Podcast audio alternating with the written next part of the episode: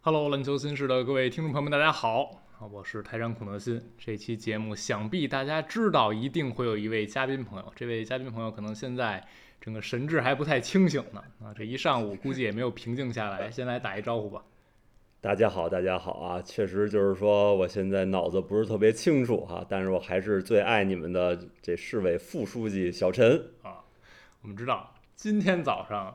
小陈人生中的一件大事儿落地了。啊我找着媳妇儿了是吧？啊，就先天天惦记这个。昨天晚上我们俩就知道要呃一块儿来说今天早上乐透抽签儿，然后我问小陈，我说你紧张吗？你说你不紧张，你这是实话吗？ 呃，肯定不完全是实话，啊，但是就是说，相比高考那种紧张的，你会更觉得这个我命由天不由我，就是这不是你做任何事情能改变的。是，所以就是就是紧张的情绪相对没有那么严重，就是你嗯不会怕说因为我发挥不好影响了自己怎么怎么着，对吧？这关键是一个等结果的过程。嗯。那最后这个结果出炉那一瞬间，来先给我们分享一下当时自己的情绪。就不光说那一瞬间了啊，嗯就是其实在之前的好多瞬间，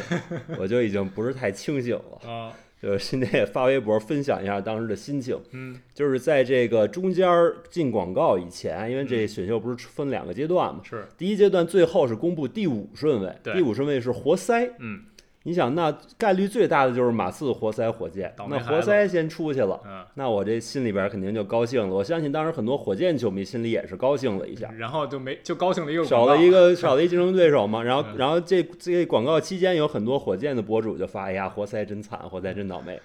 广告回来，马上第二个出局的就是火箭。是，在这个瞬间，在火箭抽就是落到第四的瞬间，那马刺已经是剩下仨队里概率最大的，对，因为开拓者黄蜂概率不是百分之十四。嗯啊，当时我就想，我说这句话，嗯但是呢，我脑海里有一个声音告诉我说，不能说，别奶，对，别奶，稳住，别浪，要攒人品啊，说出来就不灵了，我就没有提这个事儿。嗯然后再往下，第三是开拓者，嗯，当时就剩马刺黄蜂二选一的时候，对，我的大脑就已经一片空白了，嗯因为为什么呢？因为黄蜂是一个老板要卖球队的这么一个队，啊，对吧？你说，对吧？这个这个就是，你就感 觉，攒人品是吧？哎这种方式攒人品，哎我的天，对，你就感觉这个好像不太不太可能嗯啊。然后等到副总裁塔图姆老师把这个那个榜眼那盘掏出来之后，我一啊看那个色儿是绿的，哎不是黑也不是白，嗯，然后我就彻底失去理智了。开始啊，对对，我就已经变成那种野蛮人看见肉的那种状态，就是十万年前我们祖先表达喜悦的那种方式，嗯就就喊出来。我到现在都不知道当时自己后来说了什么东西，嗯，就已经已经跟喝断片儿那感觉一样。但其实你还挺理智的，嗯是吧说的说的挺啊好的，对，就是我大脑里还有一部分在正常工作。对，嗯我们知道这个结果呀，真的是可能在赛季开始之前，很多人会说让你预测文班亚马去哪儿，大嗯家第一反应，很多人说是去马刺，因为我们知道有很多历史背景，有这些故事，有传承的文化，但很多时候可能大家也只是一个向往，就是觉得九七年的时候你抽中蒂姆·邓肯了，一下改变这支球队了，嗯然后今年啊，马刺又摆烂这几年之后，今年有机会去抽状元，又有一个天天赋级的常人摆在面前了，如果来到圣安东尼奥是一特别好的故事。然后最后真的是文班亚马啊，这个事情我觉得对于期待了一整年的马刺球迷来说是一个非常完美的结局了。对，当然对于其他队球迷来说就，就绝对相信 NBA 是有剧本儿，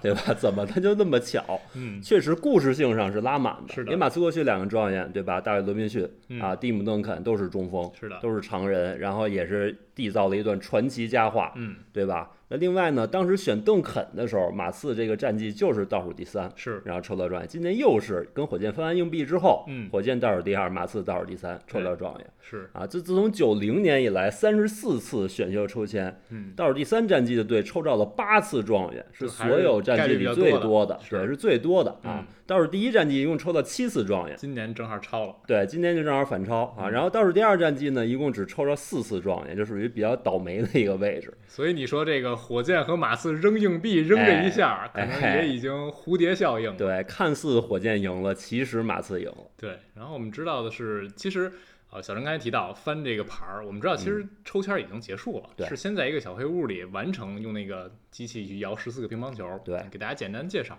就是先是由各队的所谓的观察代表，也就是这些待在小黑屋里，一般都是高管呀、甚至有的是老板。对，然后加上联盟的官员以及公证官，还有邀请的一些媒体，先进一小黑屋里，嗯咱先用那机器把前四顺位抽了，先抽状元，然后二三四这么去抽。对每个队呢就相当于随机分配你的乒乓球组合数的号码，啊对一共相当于是一千种组合，十四个乒乓球，每个上面有一个数，然后能摇出来一千零一种，把十一、十二、十三、十四这个排列组合删掉，是一千种。然后比如说百分之十四的概率，就意味着你会分配到一百四十种随机的数字的组合，啊就像马刺啊、火箭、活塞都是分到一百四十个。然后你抽抽转一天儿啊，就是摇摇这个乒乓球，一上来先是二十秒的混合时间摇出来第一个，然后后续的是每隔十秒再摇一个，把这四个乒乓球摇出来一看，这个数啊组合在谁的手里，谁就是转一圈儿。对所以这个事情是在最终的直播公布之前已经完事儿了。对，很快，就是每次抽签，刚才孔老师也介绍，只需要五十秒，是抽出一个组合，对那四组就是大概四分钟就嗯把前一二三四抽出来了。是的，前一二三四抽出来之后呢，剩下十个位置就自动定了。对啊剩下十个位置是按战绩排的，嗯不是每个位置都需要抽。是的，那所以我们看到，当你去公布的时候，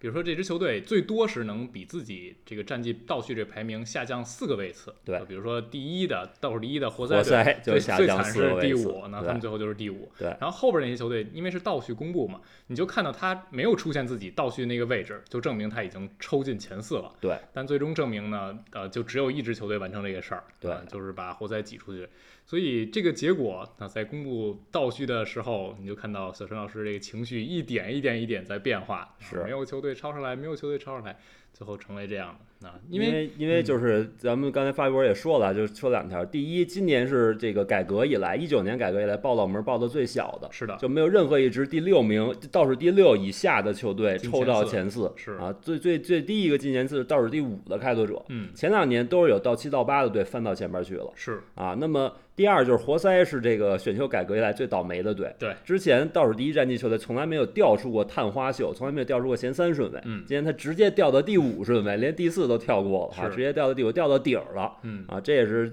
有史以来最倒霉，也是这个包括咱们之前说这个，其实抽签就抽前三，所以倒数第一战绩球队最多掉到倒数第四，嗯，所以活塞也超越了那个时期所有的倒数第一战绩球队，成为了最倒霉的这个 倒数第一战绩队。对啊，就真的是有人欢喜有人愁了啊！但是这个结果其实今年意义最不一样的一点，还是因为文班亚马。对我们知道往年有的时候你抽完状元签儿，大家还会想谁是状元，哎，但是今年这个事情是没有任何悬念的啊，甚至是二零零三年勒布朗詹姆斯以后最受期待的超级新人，这个天赋是摆在这儿的。嗯，然后我们也看到 E ESPN 很大阵仗啊，专门把文霍斯特老师派到巴黎凌晨两点，就为了踩文班亚马七十秒。 哎，让他说说自己呃被选中，被马刺这边抽中啊，基本上就确定了是马刺肯定会选他之后的一个感受，因为我们知道文班亚马他在第一时间也是非常激动的，嗯大家就说这是一个双向奔赴，小张老师是不是觉得拍掌庆贺？对，我觉得确实双向奔赴，就是你当时看孩子那个状态，他确实不是装的。是的，啊，他他也是一直在说 “it's real, it's real” 啊，嗯这事儿真成了。梦想成真了，对，因为咱们刚才说这个到马刺啊，不光是有很好的故事性，马刺确实培养新秀的能力也是很强。是，你看周围跟他竞争这几个队，不管是黄蜂也好，活塞也好，火箭也好，其实都面临教练组重组啊，或者乱七八糟的这些事情对，啊。所以就是说，马刺你看这几年他把这个二十九顺位的球员都培养出来好几个，嗯，小白现在是冠军队的这个首发轮换。啊，当然有的时候不打首发啊， 然后这个莫里是已经进过全明星了，哎，也是季后赛级别球队的首发。然后这个考基呢，也是今年拿到二十加，也是不断的在进步。嗯就是马刺培养新秀能力是是肉眼可见在这儿摆着的是啊，所以就是说你会感觉他们能为文班亚马打造一个不错的未来。对，而且还有一点很关键，就是文班亚马自己也说。法国人，包括他自己和马刺有很多交集，嗯哎啊，他上个支效力的法国球队是托尼·帕克是老板，对。然后呢，他说我被选中这个事儿啊，可能如果不是全法国都高兴，也至少是一半儿法国人都高 兴。为什么？因为有托尼·帕克，有鲍里斯·迪奥，嗯对他们和马刺之间的这个渊源故事都是摆在这儿的，所以文班亚马和马刺之间有这种很啊千丝万缕的关系。对，就好像我们中国人看到火箭队，嗯对吧？篮球迷也肯定都对火箭队有不一样的感情。当时是很多人是因为姚明去了，我们也才看的。嗯所以对法国人也一样，对吧？帕克在马刺取得这么多的成功，总嗯决赛 MVP，、迪奥也是随队在这一块儿夺冠。就好像比如说咱们这边有一个有一个球员，比如姚明在火箭嗯拿了总决赛 MVP，、然后易建联后来也在火箭队随队夺冠了，或者孙悦也在火箭随队夺冠了。嗯那你对这个队的感情肯定就很不一样了。是的啊，嗯然后我们看到这个选秀一结束之后，人们也会想到一点，就是波波老爷子是不是可以再干两年了？哎小陈觉得是不是可以有这个动力了？就是刚才我看这黎双富富哥发了一条，嗯他是问了队内的一个一个消息源嗯啊，他说这波波老爷子有没有可能再干？那么答得到答案是肯定的。嗯波维奇这一年都很关注文班亚马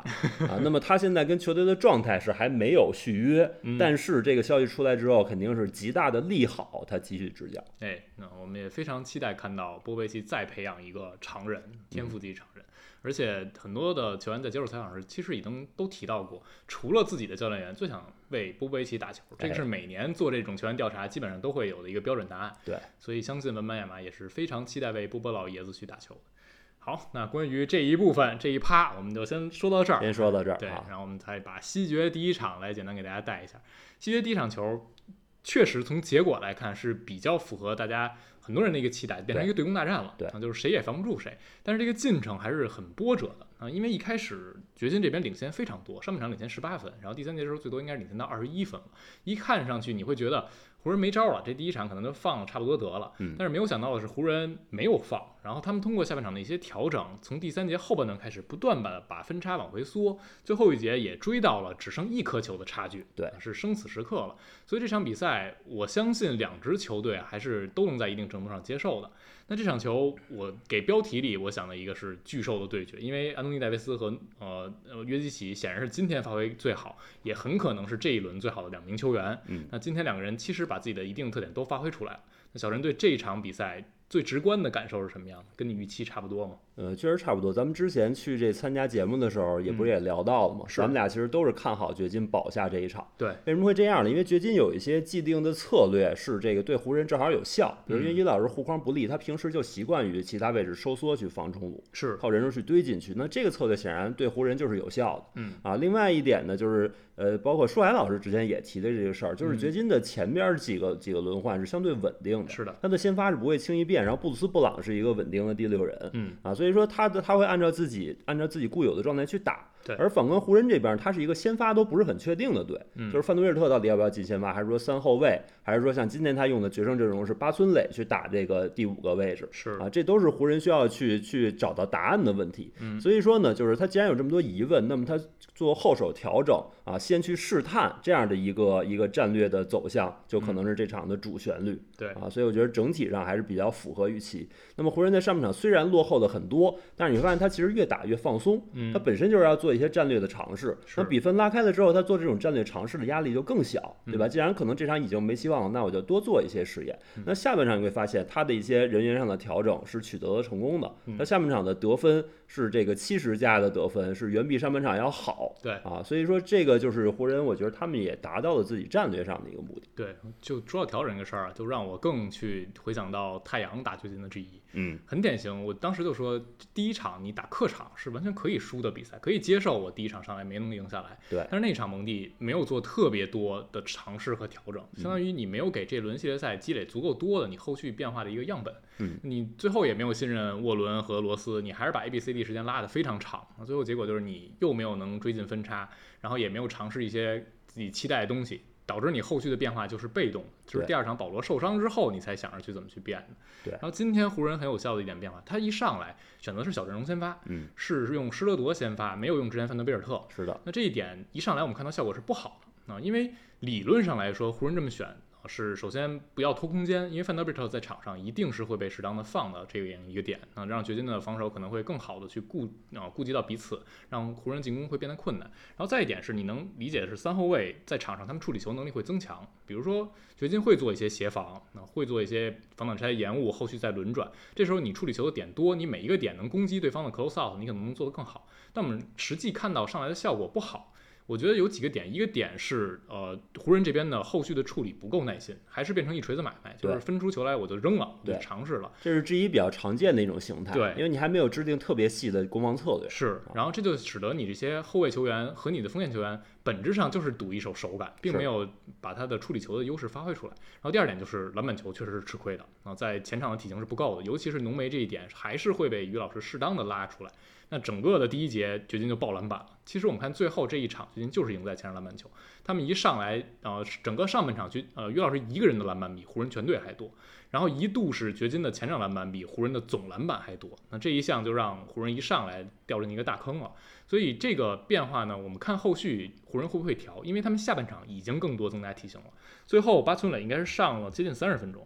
打了。二十八分钟出头啊，就是下半场明显巴村磊时间变长，然后他也确实起到一定效果。然后我们看到湖人下半场最呃引人注目的一个变招，就是用巴村磊在最后时刻防到约基奇，这也是大家讨论的一个话题。因为这一场约老师对位浓眉的时候，十三投十中，对位巴村磊是二中零有一个失误，就是最后几个回合。然后那段时间也让湖人一度看到了胜利的曙光。那小陈觉得后续会不会湖人这边更多的会考虑把浓眉释放出来？让其他的球员去对约基奇，让浓眉变成一个对戈登这样的协防保护者。这个咱们其实比赛前就讨论过这个问题，是的嗯对吧？就是这显然是一个选项。那么你可以让巴村或者是勒布朗这样两个有体型的球员去对，是然后把这个浓眉释放出来，让他去对位戈登。嗯那么浓眉扮演的角色就相当于上一轮杜兰特扮演的角色。是，我们看到，当上一轮杜兰特扮演那样一个角色的时候，这防守效果确实是非常好。嗯那浓眉在这方面肯定比杜兰特还要更强一些。对，所以说这是我觉得是一个可行之道。嗯，啊，但是我觉得大家也不要被这个数据给迷惑，觉得八对村防效就一定要远好于浓眉，样本太小，这是肯定是不现实的。嗯对，一方面就是说呢，呃，掘金不可能说准备着我今天是是是浓眉要去打，不是这个约老师要去打八村，嗯，就是出其不意是啊。你出其不意上来来这么一下子，防了俩回合，防的不错。那下一场他研究了之后，毕竟约老师的体型和控球技术比八村要强得多。对而且八村以前很少干这种防大中锋的活儿、啊嗯，他整个职业生涯没有太多这样的履历。嗯所以说你就感觉约老师可以用其他一些方法去惩罚八村这个对位，这是肯定的。嗯，所以湖人就是说，偶尔用八村对一下可能有奇效，但如果把这当成一个解决问题的办法，那我觉得是不行的。那你觉得下场湖人要变首发吗？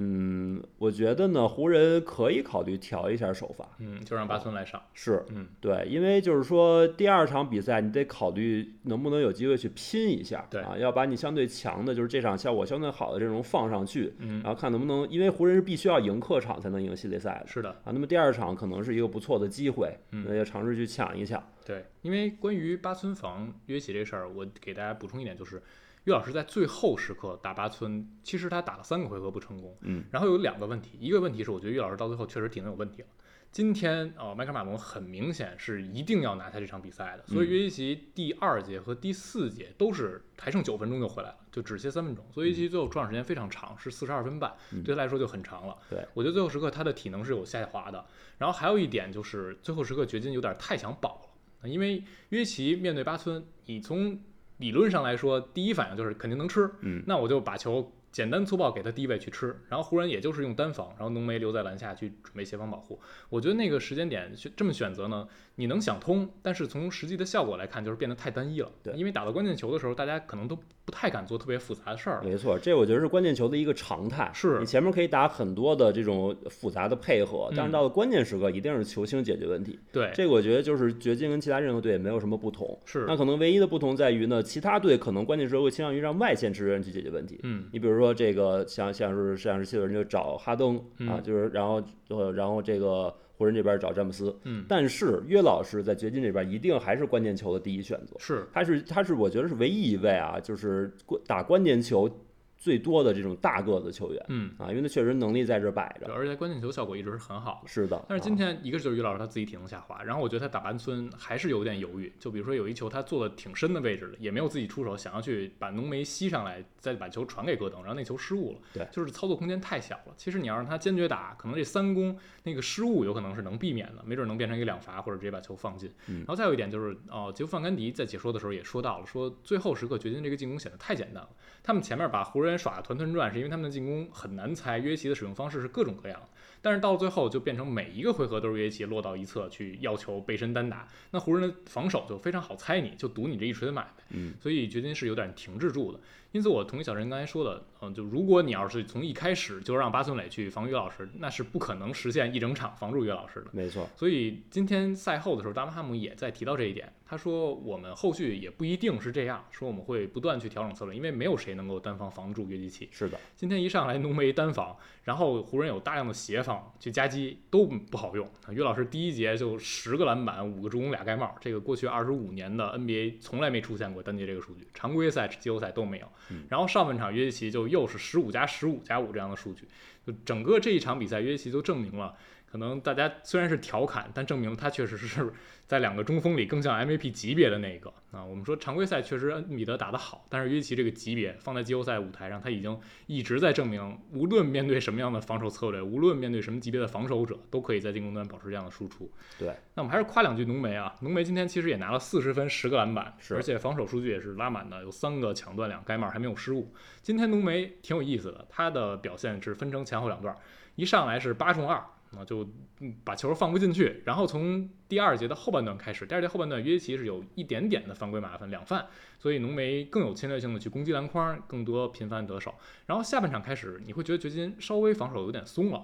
然后给了湖人更多的中距离，而且是毫无干扰的中距离。你可以理解他们就是放这个区域，但是湖人真的回应了啊！第三节单节，湖人就在罚球线和罚球线延长线这区域十中九，人人进，浓眉个个进啊！浓眉在八中二之后，应该是一度是十四中十二，我没记错的话，就是效率非常非常的高，然后就把这个比赛一点儿一点儿一点儿给磨回来了。所以这场球还是呃是符合人们预期的，两个内线打出了非常高质量的比赛，但也依然是过去二十五年第一、第三次出现两个首发中锋对标三十加，这在现代 NBA 可能大家理想中的这个小球时代啊、三分时代啊，已经变得非常非常罕见了。上一次还是一九九五年，还是奥拉朱旺先对呃奥尼尔以及对海军上将这样的对决才拿到了两个中锋的三十加，所以这场球会不会让小人觉得？嗯，这一轮系列赛确实是两个内线、两个大个子的看点的剧。嗯，肯定是这样，因为呢，呃，约老师是一个非常全能的球员，他可以是有各种办法去解决自己产量效率的问题。而浓眉呢，是一个约老师从运动能力上完全对不上的一个球员，是，这点在常规赛我们已经看出来了，就是浓眉在三分线面框持球突破，约老师可能都跟不住嗯啊，所以说在这种包括他打一些无球的话，约老师其实跟起来是挺困难的。嗯，他的他就是跟不上，就是没那么快啊。所以说这样的话，两个人打成一个互爆的局面是非常正常。嗯然后你刚才说这中投这事儿，其实实际上上一上一轮打勇士的时候，湖人已经展现出来他在中距离开发产量能力是比较可怕的。对，那轮浓眉中投也很好。对，浓眉能投很多中投，老詹也可以投，然后包括施罗德、拉塞尔都可以投中距离，所是以他们有非常多的开发中距离的点。所以如果掘金坚持纯放中距离的话，这个风险是非常大的。对，啊，所以说这块儿可能掘金后续还得再琢磨琢磨，嗯啊，所以说这可能是系列赛目前的一个形态。那咱们再结合到刚才你说的约老师的这部分，实际上就是湖人要坚持对约老师进行消耗，嗯，因为因为最后就是需需要约老师去解决这关键球的问题。那你是前面把它消耗了，那你就有了关键球的资本。对啊，这个跟在常规赛时候还是很不一样。常规赛约老师很多场可以养生着打，嗯所以第四节偶尔扛一下关键球，这个可能不是太大的问题。虽然说有背靠背什么的对，但是季后到了季后赛，你必须要去约老师场场都拉满。嗯然后岳老师前几场前几节要去冲那么多前板跟浓眉去肉搏，那最后的消耗还能不能顶得住？这嗯对掘金是很大的考验。那这就又到了咱们赛前就说的一个问题，就是掘金的第二点，解嗯决问题能力不是那么的强。嗯啊，贾马尔穆雷今天表现非常不错，但是呢，他他到底是不是那个级别的球员？他之前在季后赛有过对米切尔的那种对标，对但是那一轮是双方的防守球员都没有那么好。然后那一轮也是之前查资料说，哈登嗯，当时前四场的时候是很极端的，两场集中分，两场呃十几分，嗯，然后剩下的历史最极端的那次前四场，就是有呃分儿全都集中在两场，就是穆雷打呃爵士那一轮，对他也是两场爆，然后中间两场比较尾，所以穆雷的波动性也是存在的。对，所以这就导致说，因呃包括这两年穆雷是连续的受伤嘛，嗯，这些因素导致约老师在最后关键时刻只能靠自己去解决问题，这是掘金固有的一个问题。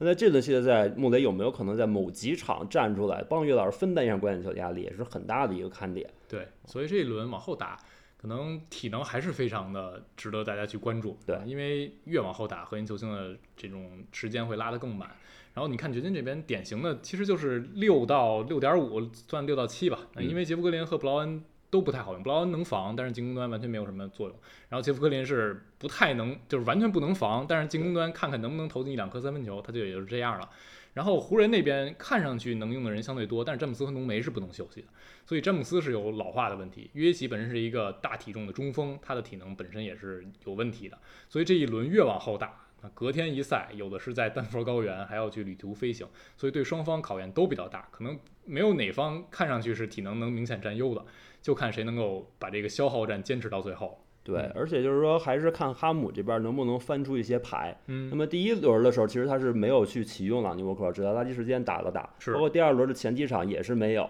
然后到了 G 三才开始起让朗尼沃克进轮换，嗯然后 G 四成为骑兵爆发，这算是突然翻出来的一张牌。对，然后我们看看有没有可能这一轮儿把这个哈姆教练又翻出一些牌，看看这个替补席上，比如说前一轮没有用的比斯利呀、啊，对吧？这比斯利也是一个三分的这个履历非常好的球员，是，有没有可能这轮儿把他翻出来？而包且括在掘像金打过，对，包括像克里斯蒂这种的啊，包括嗯那像克里斯蒂，我觉得还是选了。比斯利嗯不好说，但看看吧。克里斯蒂其实是一个攻防相对均衡的一个前锋，嗯是然后防守的积极性非常好。对，然后包括像特里斯坦·汤普森，如果你想加体型的话，这有可能也是一个选择。这毕竟是跟老詹一块打过总决赛的这前队友。对，啊然后班巴今天是不能打，但是这一轮看上去是能复出，是然后能不能上场，我们也再观察观察。对，因为上一轮其实有一点小点，就是你会发现，呃，太阳打着打着，你上那些能攻的球员，不一定真的就会被完全针对，对因为真正能针对你就是穆雷与老师这两个点，对小波特呀，包括像。